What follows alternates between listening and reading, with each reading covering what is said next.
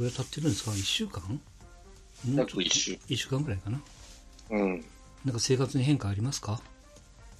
まあ、仕事はどんどんどんどん少なくなってきてますよね。うん。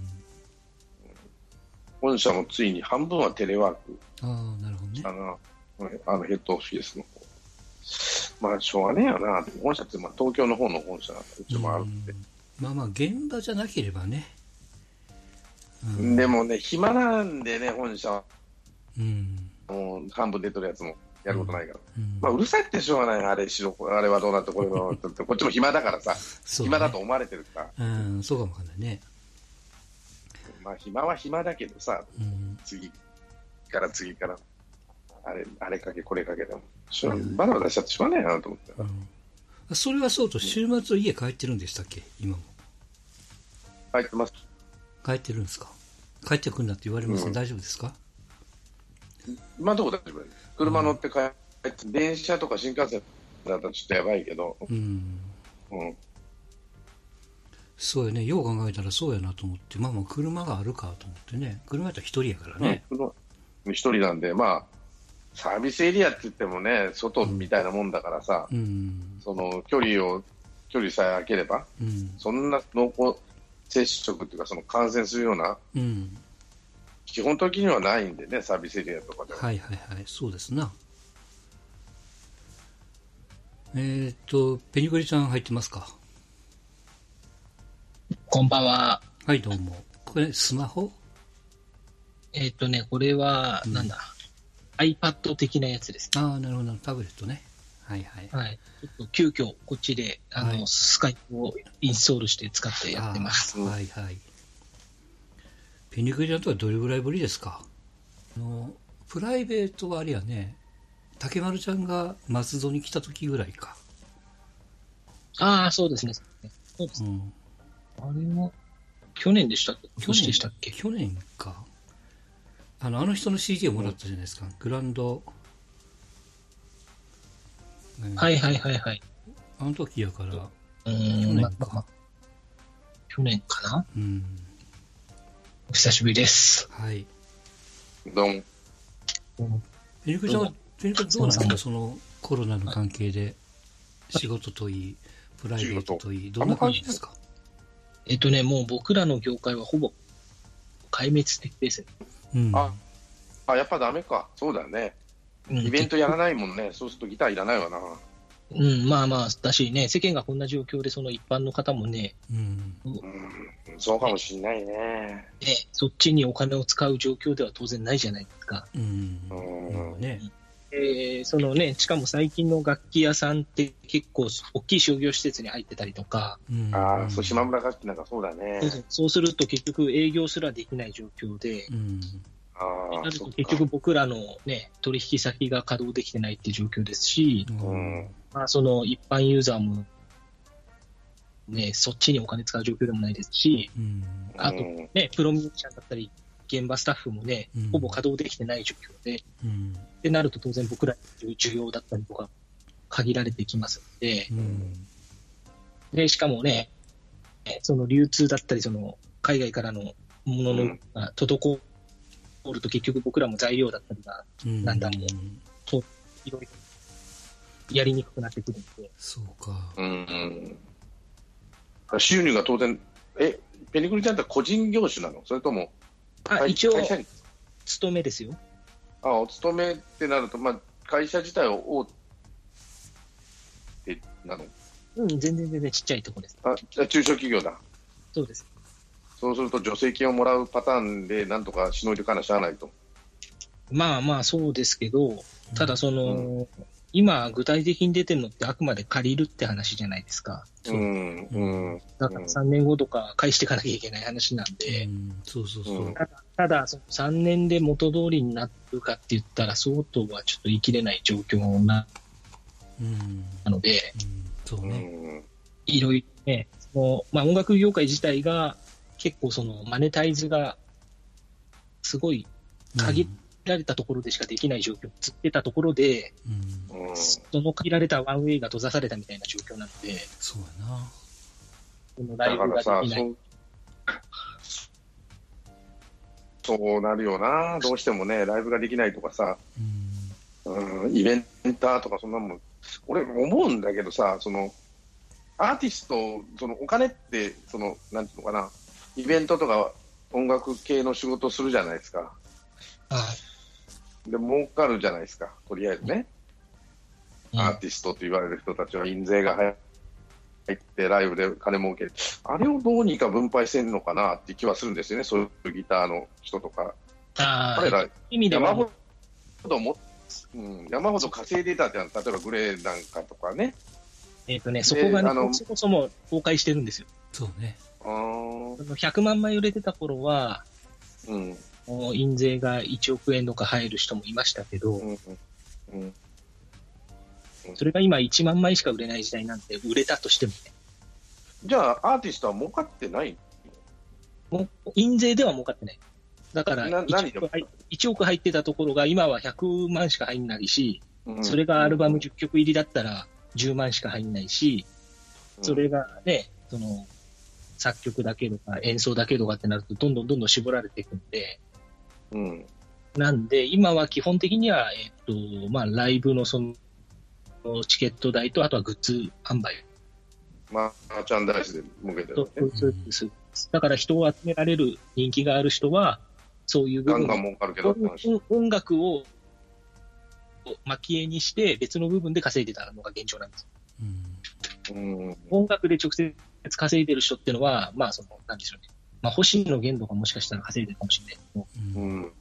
このサッズとかが、ほんとごく一部で、うんでもそういう人たちだって結局そういうね、他の部分で大きなお金を動かして、そうその関連するいろんな人たちを食べさせてたような状況なので、本人さん、本人さん、昔さ、例えば A ちゃんなんか、長者番付でバンバン乗ってたじゃんね、昔々は。うん、今、本人さんは儲からなくなってるわけ、ミュージシャンって。例えば、豪邸建ててたりするじゃない？って思う。まあ、ほんの10人、例えば昔はそういう人は100人いたけど、今は10人しかいないよっていう世界なのかもしれないけどね。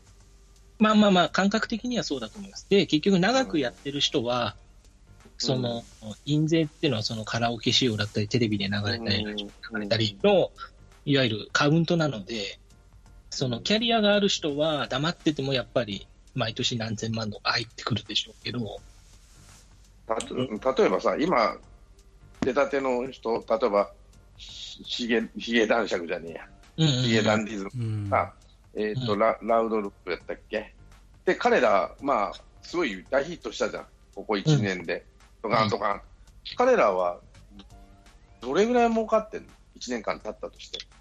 まあちょっと正確なところわかんないですけど、あのー今だと結局サブスクとかでの再生うん。がうん。収入源になるんで、そうすると1回1円とか2円とか3円とか4円とかそういう話なんで、うん。その CD がいっぱい売れて、それをジャスダックがちゃんと分配してくれた場合に比べると、うんな大したことにはならない。だから、変な話、彼らも1000万か2000万ぐらいしか、その、バンドメンバーとか、曲書いた人っていうのは、年収としてそんなレベルなの？昔だったら億単位だったじゃん。うん、多分その、要は、は1回再生1円とか4円とかを、うんうんさらにその事務所だったり、レーベルだったり、レコード会社だったり、作詞作曲、演奏とか全部分けていく話なんだと思うんですね。うんうんうん流流通も含めて。なんで、だからその、今はその辺では稼げる形がそもそももうなくなってた状況になるのかなと。うん。うん。だから今そうですよね、その有名なアーティストさんは、あの、フルで YouTube とか、もちろんサブスクもそうやし、ガーンと上げるけども、あれはいわゆる蒔絵なわけですよね、要はね。絵、プラス、まうん。あその、要はね、CD の売り上げって本当に少ないので、うん。それそれよりもそのね、1円2円でもチャリンチャリンの方がまだマシっていうところで、結う局、ん、消費せざるを得ないってところだと思います。そうやろね。うんだからまあいかにその歌を歌うか、作るか、詩とか曲とかね。うんそこれをってさ、ちなみにさ、まあまあ、あの、わかんないんだけど、海外もこの傾向なの？海外はまあ、マーケットをどんどんどんどんでかくしてるわけじゃない。まあ、もうでかくならないのかな中国に行ってるんか。海外のアーティストっつうの。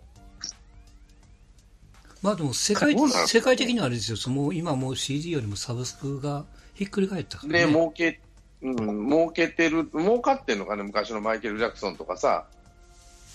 も儲け度はやっぱり減減っているよね、さっきのペンジクリちゃんじゃないけど。だからその、ドカーンといかなくなったと。うん。その、バカみたいにさ、何百、え年収何百億とかいうアーティストがもう出なくなってきてるんかもしれないね。まあまあ出づらくなってますわな。よっぽど突き抜けないと。うんあの、そうですうん。だから小室哲哉みたいに、ものすごいその、うん短時間でたくさん作品を作って、いろんな人に演奏させて歌わせてっていう形の延長線上で、まあ、そのヒャダインだとか、うん。ねうんうん。秋元康とかね。まあそういう人たちが、その、たくさん仕事することで、うん。あの、儲け、儲けてる場合はありますけど、昔よりもその単価とか利益率は下がってると思いますう。んああ、ということはもう、薄利多売でやっていくしかないと。なんで、要は単純に曲を売ってもしょうがないから、秋元康はああいうふうな形で多分握手券だとか、いろんな別の価値を商売にして見る出すわけだ。ですね。だからえだから商売人としてはもう大したもんなんだ、秋元さんっていうのはね。まあそうですね。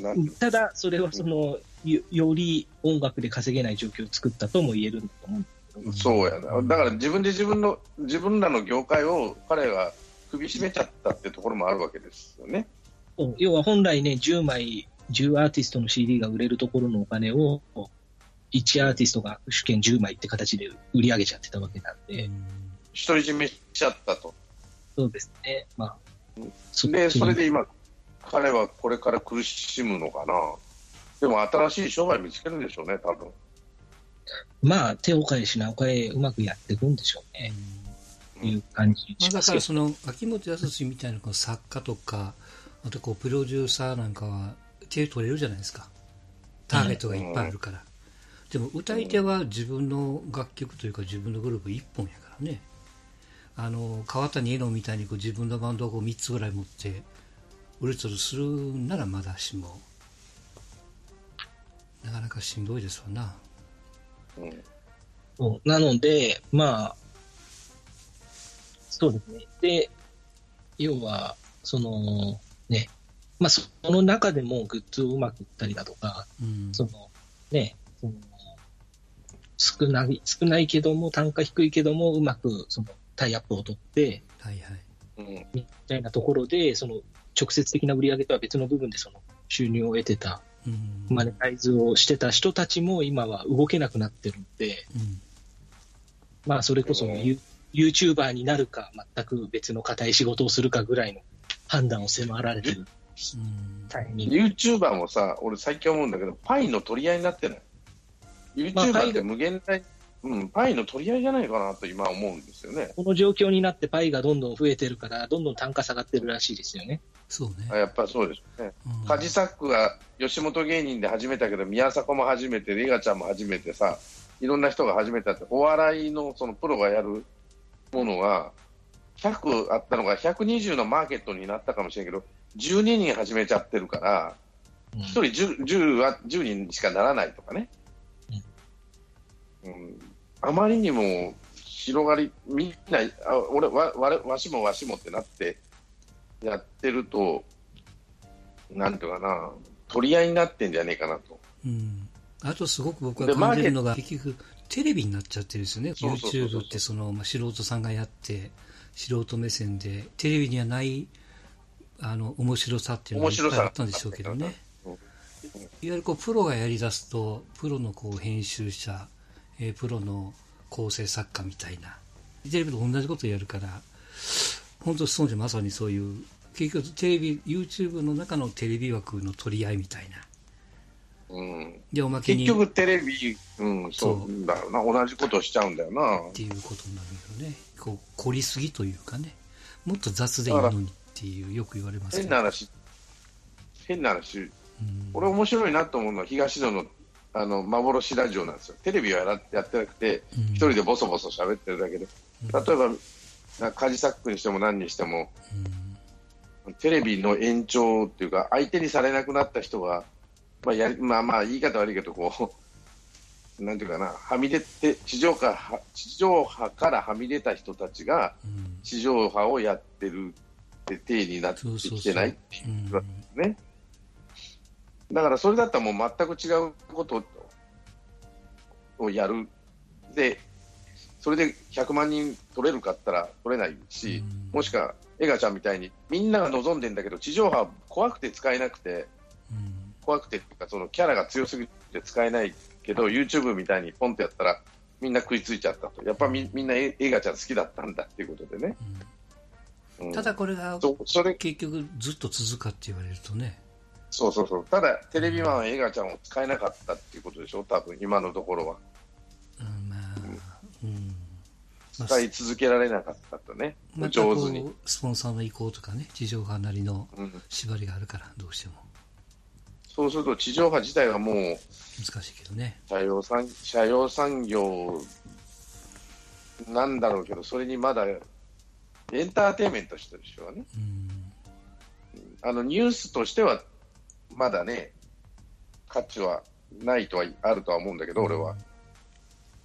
うんだまだ僕らはそれよりも、まあ、今最近ね、うんとこの前かびっくりしましたけど、あのえーっと、ビーズがライブをね、ああ、えこれ今23見てます。23枚というかね、うん、フルフルのやつを期間限定でガッと流してるじゃないですか。うん、すごいな。あれはすごいね、本当ね。だから30年近く前のから、う去年やったやつ、去年、一昨年やったやつまで出るから、んうんすごいなと思って。あれもすごいし、あとはまあまあ、星星野源なんかもね、ライブの、まあ、一曲、楽曲単位ですけど、こう、うん動画っていうか YouTube に上げてますけども、まあ、それでびっくりしたのが、星野源のライブのバンドってすごいんよね。あの、うん、川あバ介さんから、ンドね。はい。うん川介さんから始まって、ギターが長長岡亮介やってるし、ベースがあの浜田の息子がやってるし、うん。うん、集めるのもすげえなと思ってね。あの人2つの顔を持ってるからね、大人計画にも所属してるし、アミューズにもいるから、ううんん。なかなか器用な人やなと思って。大したもんですよ。まあ、そその一方でね、何でしたっけ、う家でなんとかでごちゃごちゃありましたけども。ああ、はいはいはい。はいはいはいピリクちゃんどうですか？今、まあ外で飲みに行けてないと思うんですけど、はい。結構家でなんか買い込んでやってませんか？あのーここ数日は、そうんのスカイプ飲みとかを始めました。ほうほうほう、スカイプ飲み。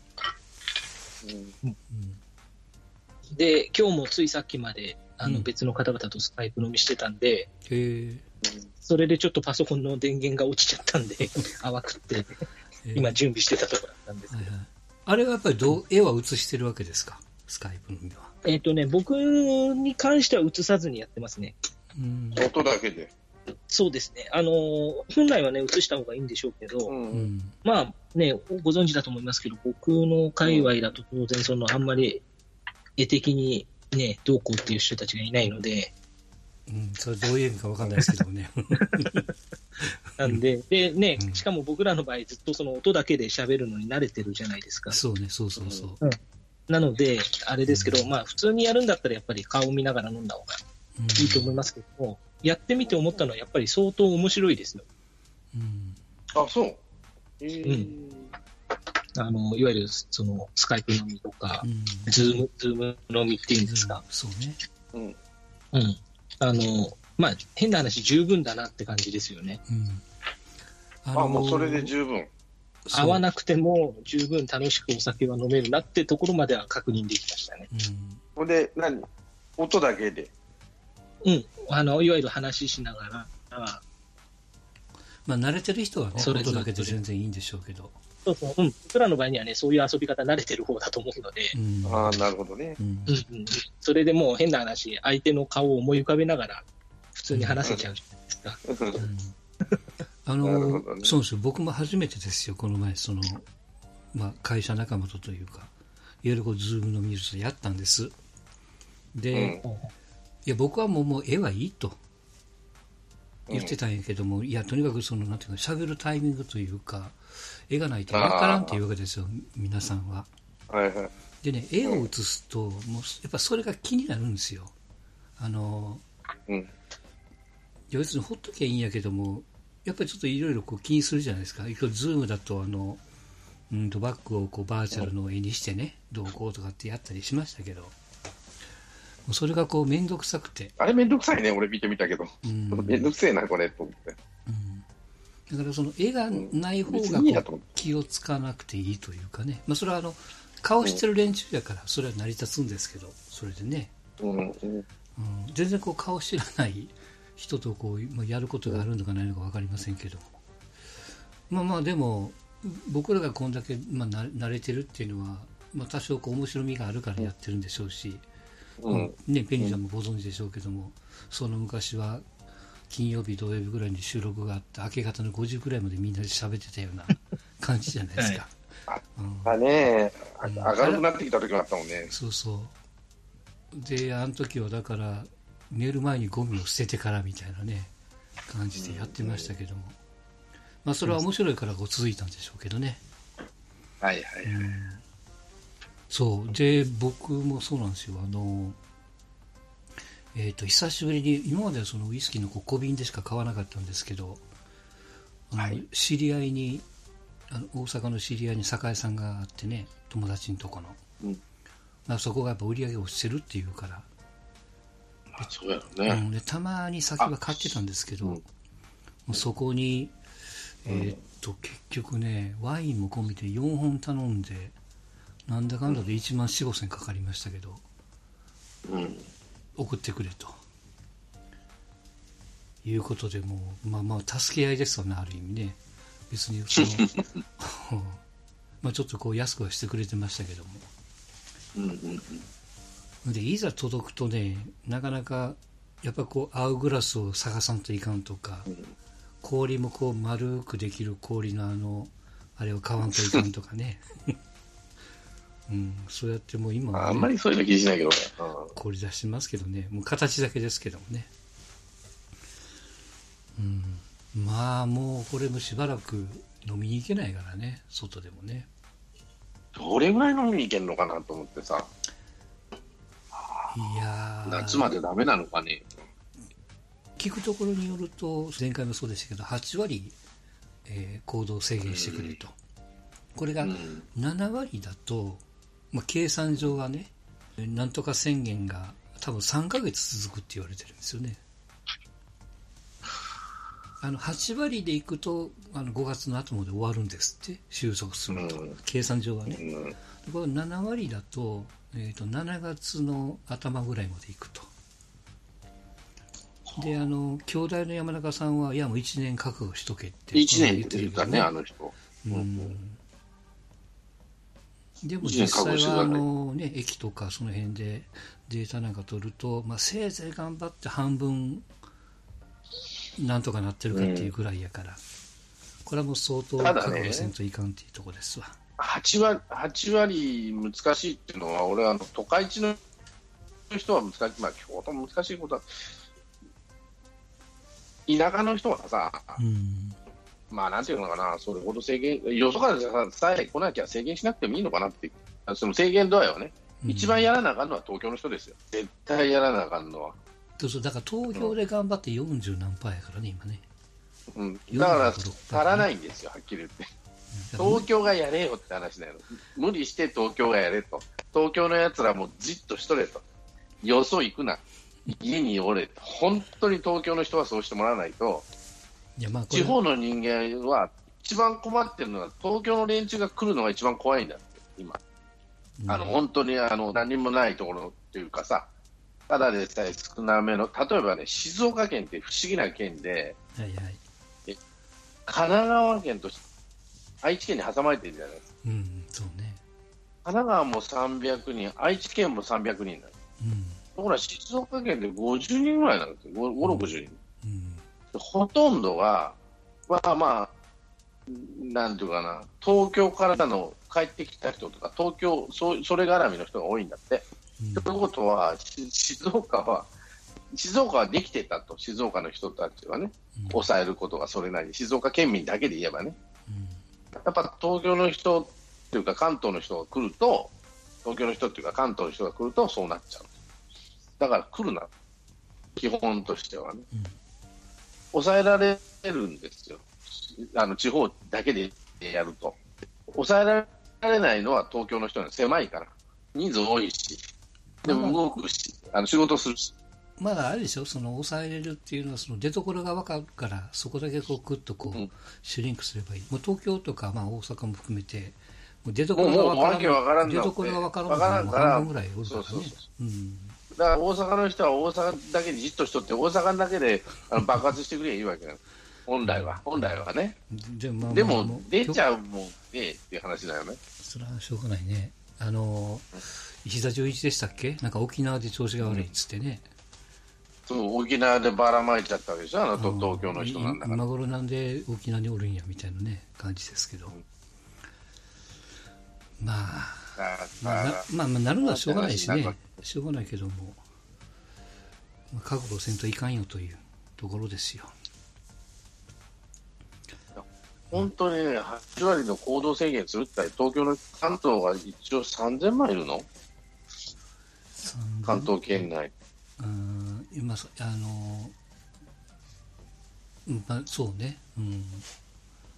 だから、本当に関東の人が行動制限をしないと、うん一番問題なのは関西地区もそうだけど、関東地区の人だと俺は思ってるよね。本当に真剣にやる気があるの、この人は10割ぐらい止めてくれないと困るんですよって話なんですよ。うん、さっき言った静岡県の人たちは多少動いててもいいけど、東京の人間さえ来なきゃいいんだけどって話なんだよね。そこ、そこだと思ってんで、関東の人間人に迷惑をかけんじゃないっていう、あの、電気、電気と一緒ですよ。あの、なんだっけ。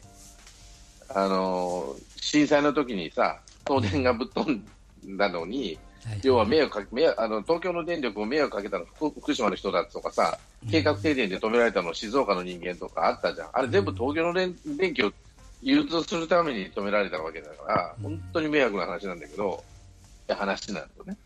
だから東京の人間が、だからテレビもそうやって言えん。と、とりあえず東京の人間はじっとしとれと。テレビも止めろと。まあまあでもあれですよ。そのいろいろこう機能が集中してるからしょうがないから、まあ、これが仮に収まってからはこう分散させないとねいろんな機能。っていうことにもつながるんじゃないですだからかテレワークすれば会社の働き方が変わるからいいよっていうのは、まあまあいいきっかけだろうなとは思うけどさ、うん。東京にいかに集中した時のリスクがでかいかっていうのは、これでよく分かったんじゃない？って思うけど、でもまあ、なおさんだろうねと思うけどね、戦争でも起きる限り。うんまあもともと人がひ人口を減らさないともどうにもならないからね。うん。逆にはい。ペリクリちゃんのところあのも大変ですよ。そのうん千葉がなり神奈川がなり東京がなりすえーっと埼玉もなってるの出てないのか。ない。なんとか宣言、ね、埼玉出る。うんだから今、茨城のパチンコ屋がすごい大人気ですよ。らしいねそうんう。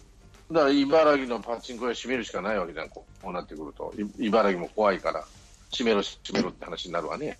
今度は福島のパチンコ屋が人気になっちゃうわけ。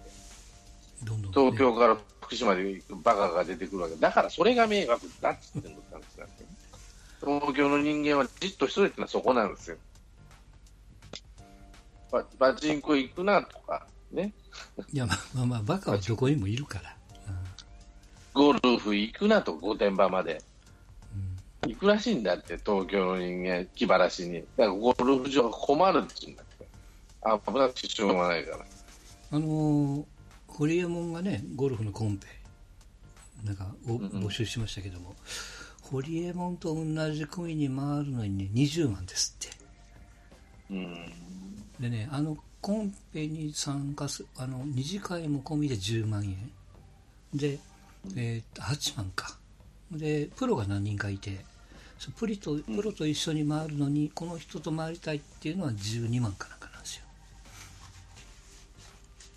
なかなかのいい遊びですわな。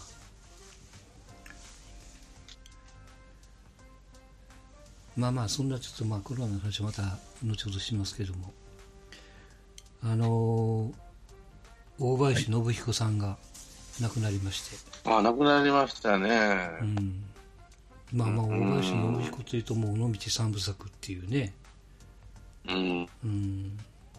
あのまあ、転校生の前にもう一発目に薬師丸ひろ子の映画撮ってるんやけどねあの人ね。あの角川絡みだとね、うん。うん、あもうピニピニクリちゃん推しの寂しん坊がねあの人の作品じゃないですかそうですね。うん富田靖子。うんうん。これって寂しん坊って公開した時はペニクリちゃんいくつぐらいなのかいねいくつですかね多分、物心ついてないぐらいなんで。そうやんな最初に見たのはいつ頃なの？多分高校生ぐらいじゃないですかね。あ要は後追いですよ。僕た、うん多分、大林作品で最初に見たのは、うんそのせ青春伝でけでけでけってやつが、はいはいはいあはい俺もあれ見た。うん。浅野忠信が出てるやつね。そうそう面白いなと思ってうん見て、で、その後多分、富田靖子が好きになって、うんその後追い35で。そのサービス行とか、まあ、ブスとか、そういうその昔のを見たって感じです。まあ、あのなんなんとかロードショーとかで見てる可能性はありますけど、うんうん。その時をかける少女を含めてですけううんん。ど、うんまあでも基本的には数はそれなりに見てる監督さんではありましたよね。そうねうんこれストーンちゃんは生で見てます？この時を時時をかける少女とか。時をかける少女は見てない。あそう。俺角川映画あんま好きじゃなかったけど、青春ででけでけでけは見た。ああ俺もああいう時代があったからさ、うん。あの、高校生のね、バンドうん。やる子の学園祭の話なんだよね。うん。学園祭に向かっていく話。でずーっと練習していくっていう、うんなんか思い出したなというのがあって、上手に作るなと思って。であそこに出ていた人って結構みんなね、大きくなってる人。まあ、浅田忠信が一番有名かな。うん林康文とかね。あと誰いたかな。うん。結構面白かったけどな、あれは。うん僕はこれもう時をかける少女ってライブで見てるからねっていうかこう公開で映画館で見てるから、でうん。もう今は全くないけどもこれ「時をかける少女」と薬師丸ひろ子の探偵物語と2本立てやったからね、懐かしい。うん。そういう頃じゃないですかこう2本で攻めるみたいな、うん。うん。今そんなんて全くないからあれですけど、うん。うん、でこれね確か当時の彼女と一緒に行った覚えがあるんよねうん。梅田のなんとかなんかどっかっていう映画館でしたけどもうん。うん、でもその大林さんってね、まあ、最近でもずっとがんでって言われてて、長い、長い、こんなこと言ってあれやけど、結構長生きしたね、うんそういう意味で。が頑張ったっていうかね、うんうんうん。なんか、ドキュメンタリーで見たら、本当によぼよぼっていうかさ、もう全然ダメだったけど、うん。それでも映画撮るんだなと思って、それでまだ2年ぐらい生きてたもんな。うん。そうそうギリギリまでなんか自分で編集やってたっていうからね、すごいなと思ってさ。大したまもんですよ、あでも名前はね皆さん知ってる監督さんやからね、うん、なんかあれなんやってねその美少女大好き監督さんって言われてるからねその売り出ししようとする、うん、アイドルアイドルの映画というか、まあ、それを結構撮ってるっていうね、って言われてますから。うん。あの石田石田ゆり子のどっち？妹は？妹？石田ひかりもそうだね。妹やね。うんとか南加穂かなんかも確か使ってたと思うからね。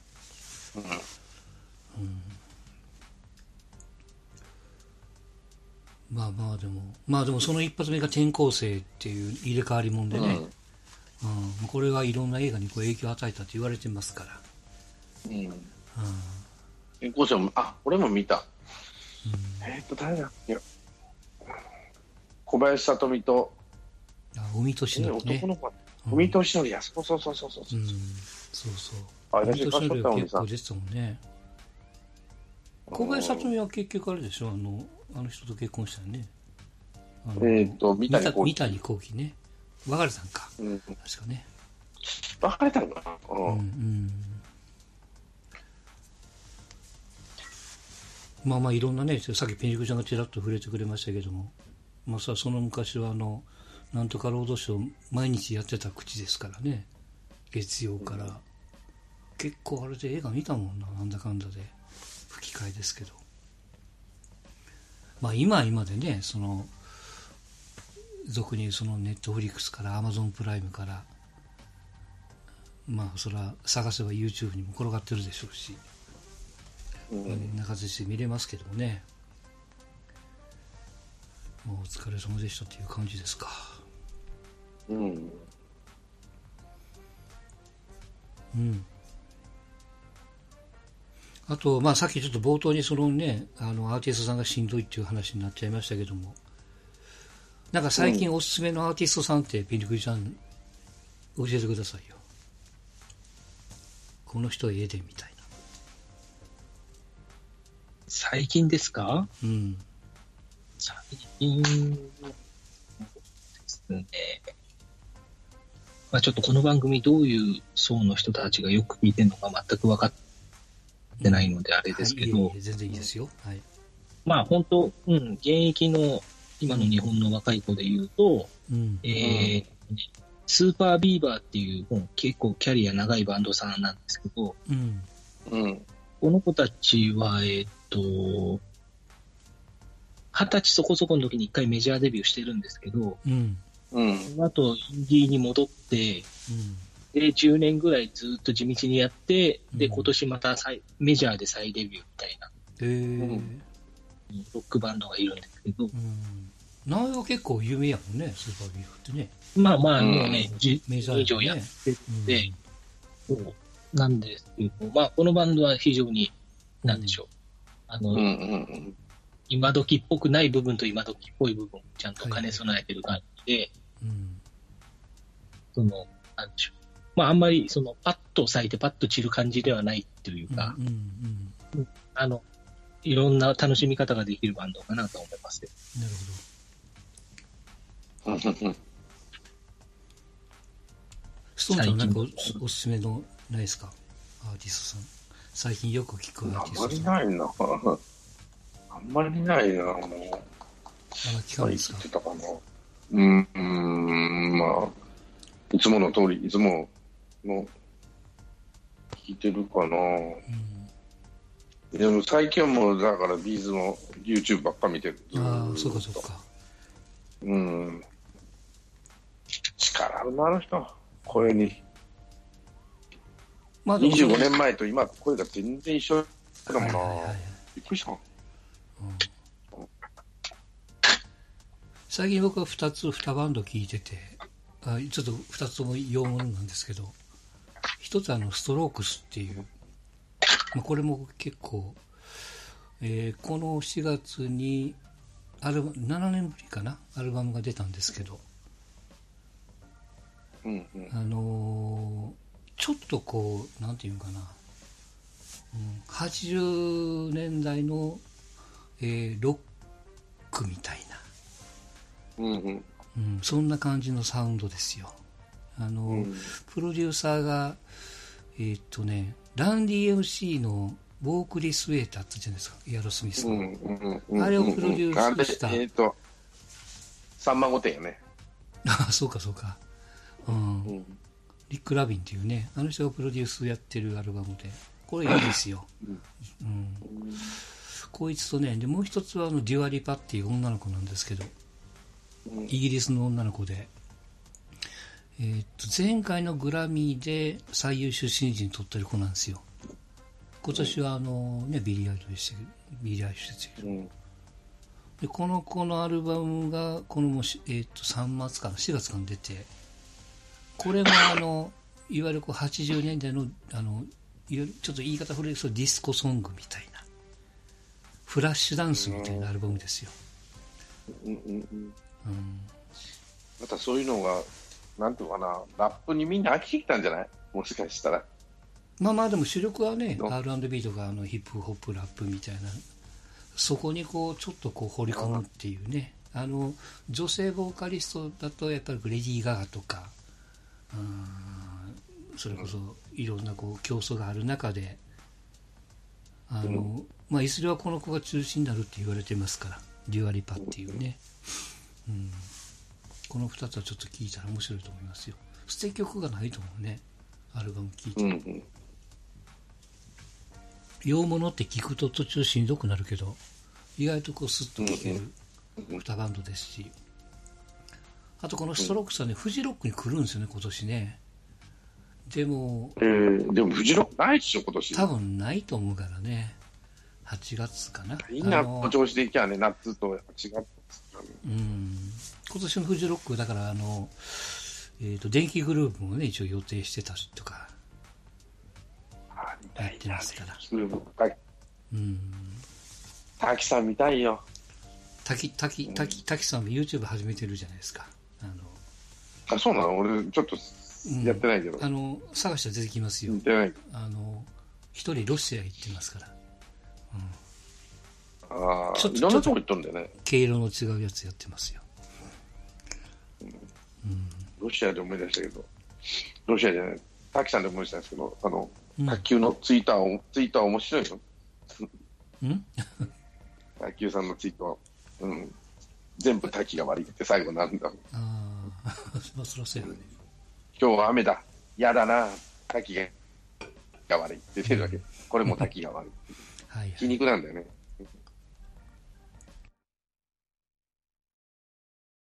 相変わらず